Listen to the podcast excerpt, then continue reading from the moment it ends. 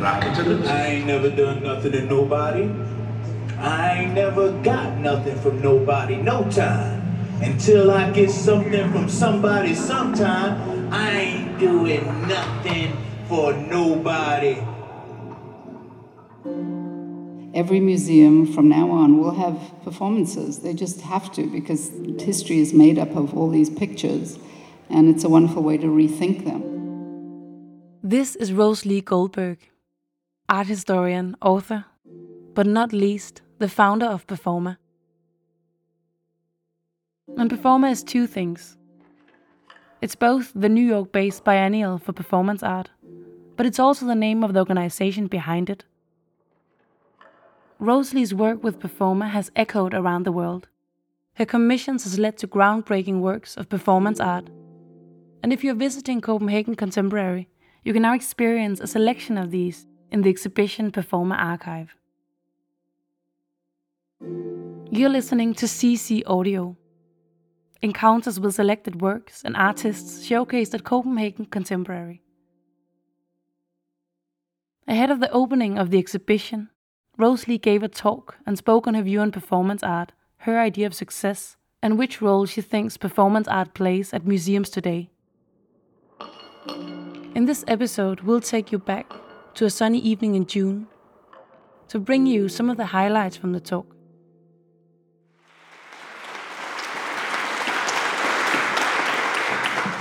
Thank you, everybody, uh, for coming out in this heat when you should be out at a beach somewhere.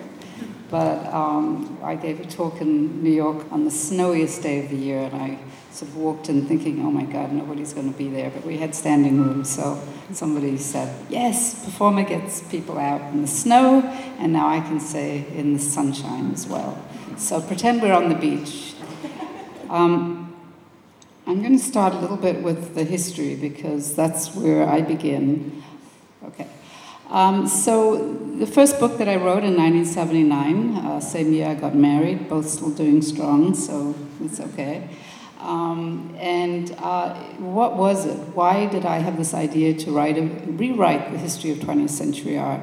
Uh, for those art historians here, we all know that the 20th century was a multi or a multidisciplinary uh, century anyway.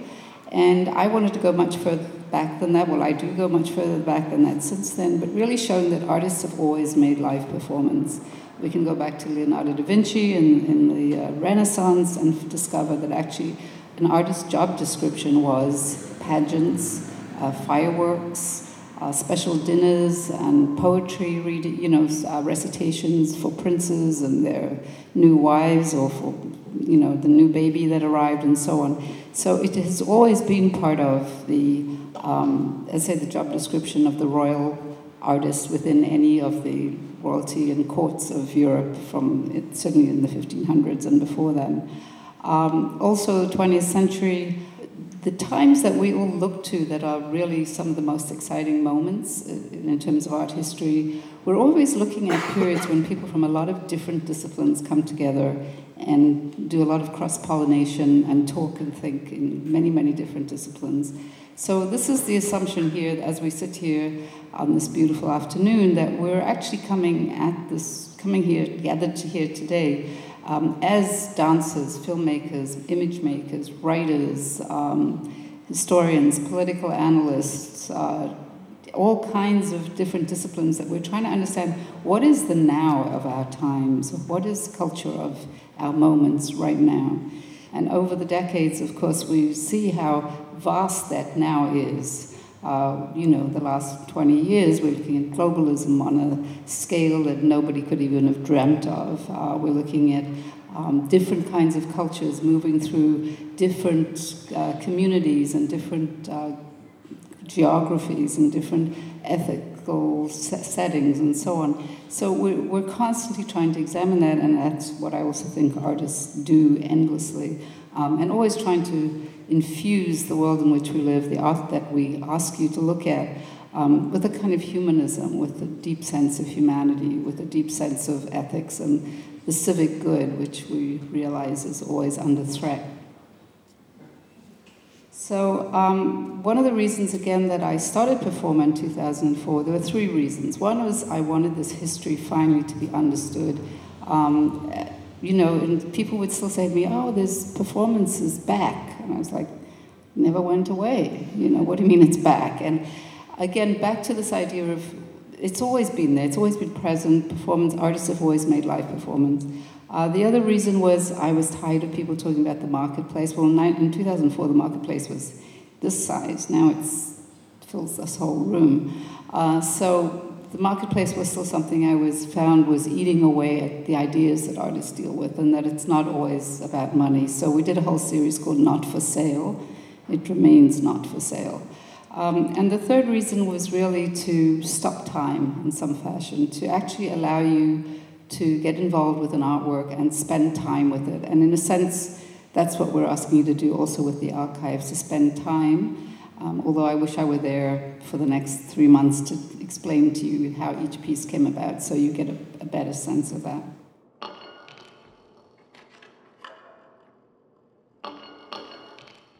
Since its beginning in 2004, Performa has shed new light on artists and art movements from the 20th and 21st century, which has never quite been examined or understood. Through their work, they've given new life to art movements such as Futurism and the Russian Constructivism. One of the things we've done, we did very early on in 19, as a celebration of 100 years of Futurism, in 2009, we actually rebuilt these 13 noise machines. And it's fascinating. They've been touring ever since, so it's 10 years of touring. Uh, they really they appeared all kinds of uh, festivals for new music um, or exhibitions to talk about the early avant-garde. So again, we feel very excited that something that we brought to life in this way continues to have a, um, a current manifestation. And what we do with that always is not try to just like, okay, let's imagine what it was like then, let's repeat, but rather how do we make it very 21st century. So we've had people like Sonic Youth work with these machines. We've had many different contemporary um, noisemakers, musicians, Lou Reed, um, Bargeld, a lot of different people. So again, you get the point that with, with every piece of history, we try to animate it so that the audience, as well as the young artists and people looking from, at this work from many different disciplines, gets a, a sense of what this work was then and what it still means for us now, why it was so radical then and how it remains radical now. Um, another point that's really important to me was commissioning new work for the 21st century. Um, I felt I was seeing so much, and um, it still seemed to be looking, performance seemed to be looking back a lot to kind of 70s, and people were still agonizing about the sort of political aspect of it, which it always has that part to it. But I was in the late 90s seeing a lot of stunningly beautiful projections. Again, some of you who maybe teach art history or know your 90s, uh, you think of people like uh, Isaac Julien or Gillian Wearing or, or um, Steve Douglas and Stan Douglas or uh, Steve McQueen or Douglas Gordon, artists working in film. It also has to do with expanded technology available at the time. And this work was beautiful. It was beautiful for your eyes. I mean, it's like just these dazzling, big scale, large scale uh, projections of film. And I remember watching uh, Shirin Neshat's work in the late 90s at uh, the Venice Biennial, where there's two huge screens in a room almost this, this kind of size that you're in now. So one, the one side is this man singing his heart out, um, and the other side is this woman sort of wailing, uh, and it's all about sort of male female in a, a Muslim society, in Iranian society and um, it just was riveting. It was like this, these two films, the sound, the song, the men and women, the politics, the East and West, all of this material in a way told with told visually without words, and yet absolutely riveting. And I came back to New York and I said, I was friends with Shirin, and I said, Would you ever consider doing a live performance? Because what if you just walked everybody off the walls of the, you know, out, out of the film onto the stage, imagine what that would be. I mean, and she said yes. And I was like, oh, now what do I do? You know, now that was the beginning of producing, and that was something like, I have no idea. Now, you know, now we have to figure it out. Well, we figured it out, and the first piece, which I don't know how much is coming across on this, but uh, the point being, this is the first commission, And the point is that the commission came from sheer desire to see a new kind of performance, to see what would happen if we commissioned artists who'd never done performance before to make a performance.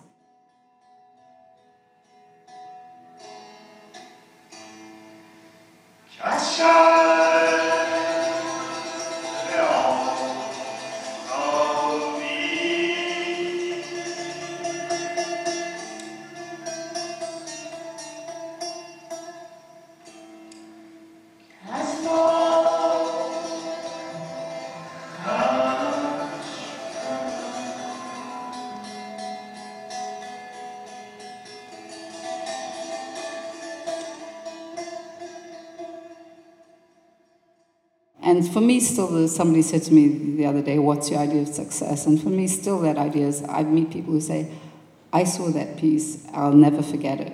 And that's in a way what I look for. I want to produce things that are magical, that blow you away, and that you'll never forget. And if we fail, that's where we fail. If it hasn't moved you, if it hasn't really turned you into some, you know, that, that one piece, you might not see another one of the Performa projects, but if that one piece does that, that's really what we want to leave you with. Um, and the other beauty here is, again, another one of my favorite points to talk about is it forces you to sit with an artist's work and to spend time. I know we've all been to exhibitions and you see a video and you think, yikes, I didn't think this was going to be 25 minutes. I'll stay, you know, I'll, I'll come back. We know you won't come back. Everybody's lying. You're not going to come back. Um, I, we try to create works. This is not about, oh, just walk in, walk out. This is about, it'll be an hour, and we think about that in the making of the piece. And there really is a beginning and a middle and an end, not in terms of content, but the, there's a pacing to the work. And there's this wonder, again, of being able to sit that close to an artist's ideas and be engulfed in them that I find so important, that you're not just walking in and walking out and going, okay, saw that I mean, we all do that so much, and I think this, the statistics about how long people spend in front of a painting is like 2.3 seconds or something. It's very, very small in terms of what we totally absorb.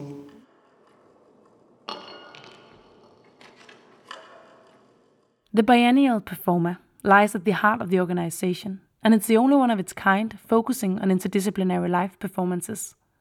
Over the course of three weeks, you get to experience a wide range of unique performance works and take part in special events involving dance, film, music, and architecture. It took me a little while to figure out to do a biennial because I thought, you know, I'm not really just interested in being a producer, just raising money and producing. I'm too much of a historian, as you can see, an educator. I like to provide context to really explain this much larger story. So it took me a little while and again, I felt it was time for all these issues that I've reminded you of the history, the new commissions, showing new work, supporting artists, getting involved with artists whose work I was just obsessed with, who I felt we all had so much to learn from. Um, these were all the reasons, and we were going to do a biennial no matter what. So the next month or so, um, I was looking at an artist's work called Jesper Just, and he had never made anything live before. In fact, he'd only made a few videos at that point, and nothing was more than about seven minutes. And I just saw this first video, and I said, I'm commissioning this guy to do a performance for us. Everything about the production was so magical and so unexpected. Um, Bart O, who's the gentleman who's the only live figure in, in the whole performance, and he's singing his heart out.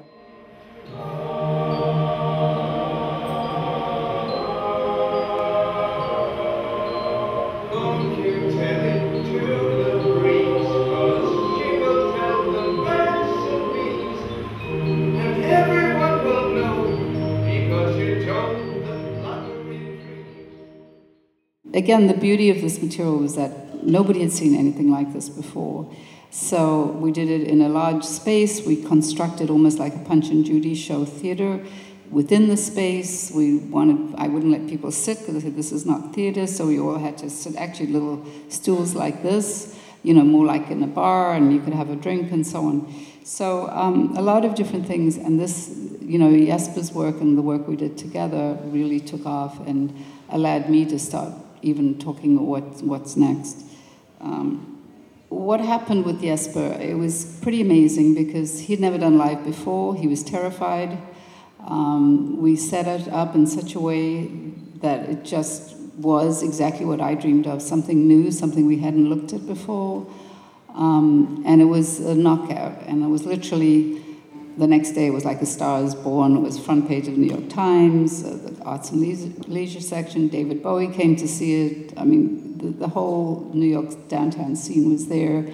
And uh, it really set us up for this is what i mean by creating a new organization. This is what i want. I want to produce works of wonder with artists uh, take the time to work with them create material that you just haven't seen before and that's always the risk we take. I, you know, Performa's 100% risk and 100% trust for the artists and for us. Because when we start those commissions, we have no idea what they're going to do. I don't think Jesper had any idea what he was going to do for a long time. Um, we had no idea. We had to just keep playing through, but we all both trusted each other that we would deliver. And somehow we've, you know, almost 15 years later, we keep that. That's the motto that in a way gives us courage. People say, "What do you think this is going to be?" I say, "Don't worry, it's we're going to be okay."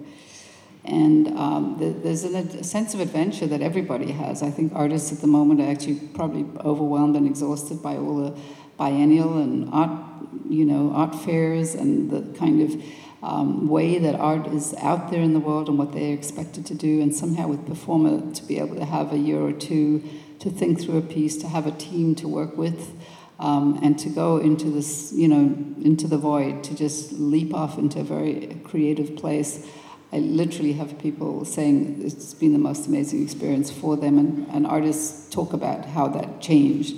And indeed, somebody like Jesper, just talking about a homeboy, um, has continued to do performance. It's really something that totally turned his life around as a visual artist. And um, he's endlessly working in, in a kind of performance mode, or whether it's with film or installations and so on.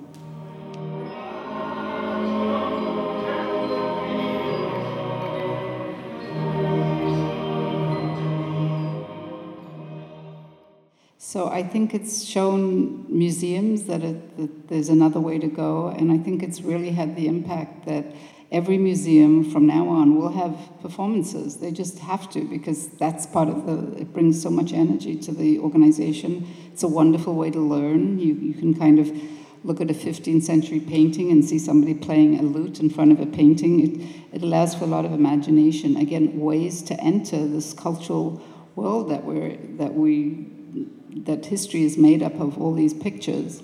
And it's a wonderful way to rethink them. So museums all have performance now, not just the Contemporary Museum, but the Encyclopedic Museum, the classical museums will always have performance programs, and that has changed. And I think Performa has had a huge part of that because there's suddenly this history that we can refer to and recognize that it's not just about the education department, but it's an expanded way to think about art and culture, to go live with those ideas you you're in there with the work, but it's doing it's not thinking I'm I'm not a collaborator with the artist, but one's certainly taking the artist down roads that um, they wouldn't have gone there on their own, and they they're very excited to be part of that story. And it's not even dramaturgy; it's it's a, another level of knowledge that we're trying to both portray. Um, and then you know really pushing towards like what is your most extraordinary dream that we can help realize. Thank you, everybody.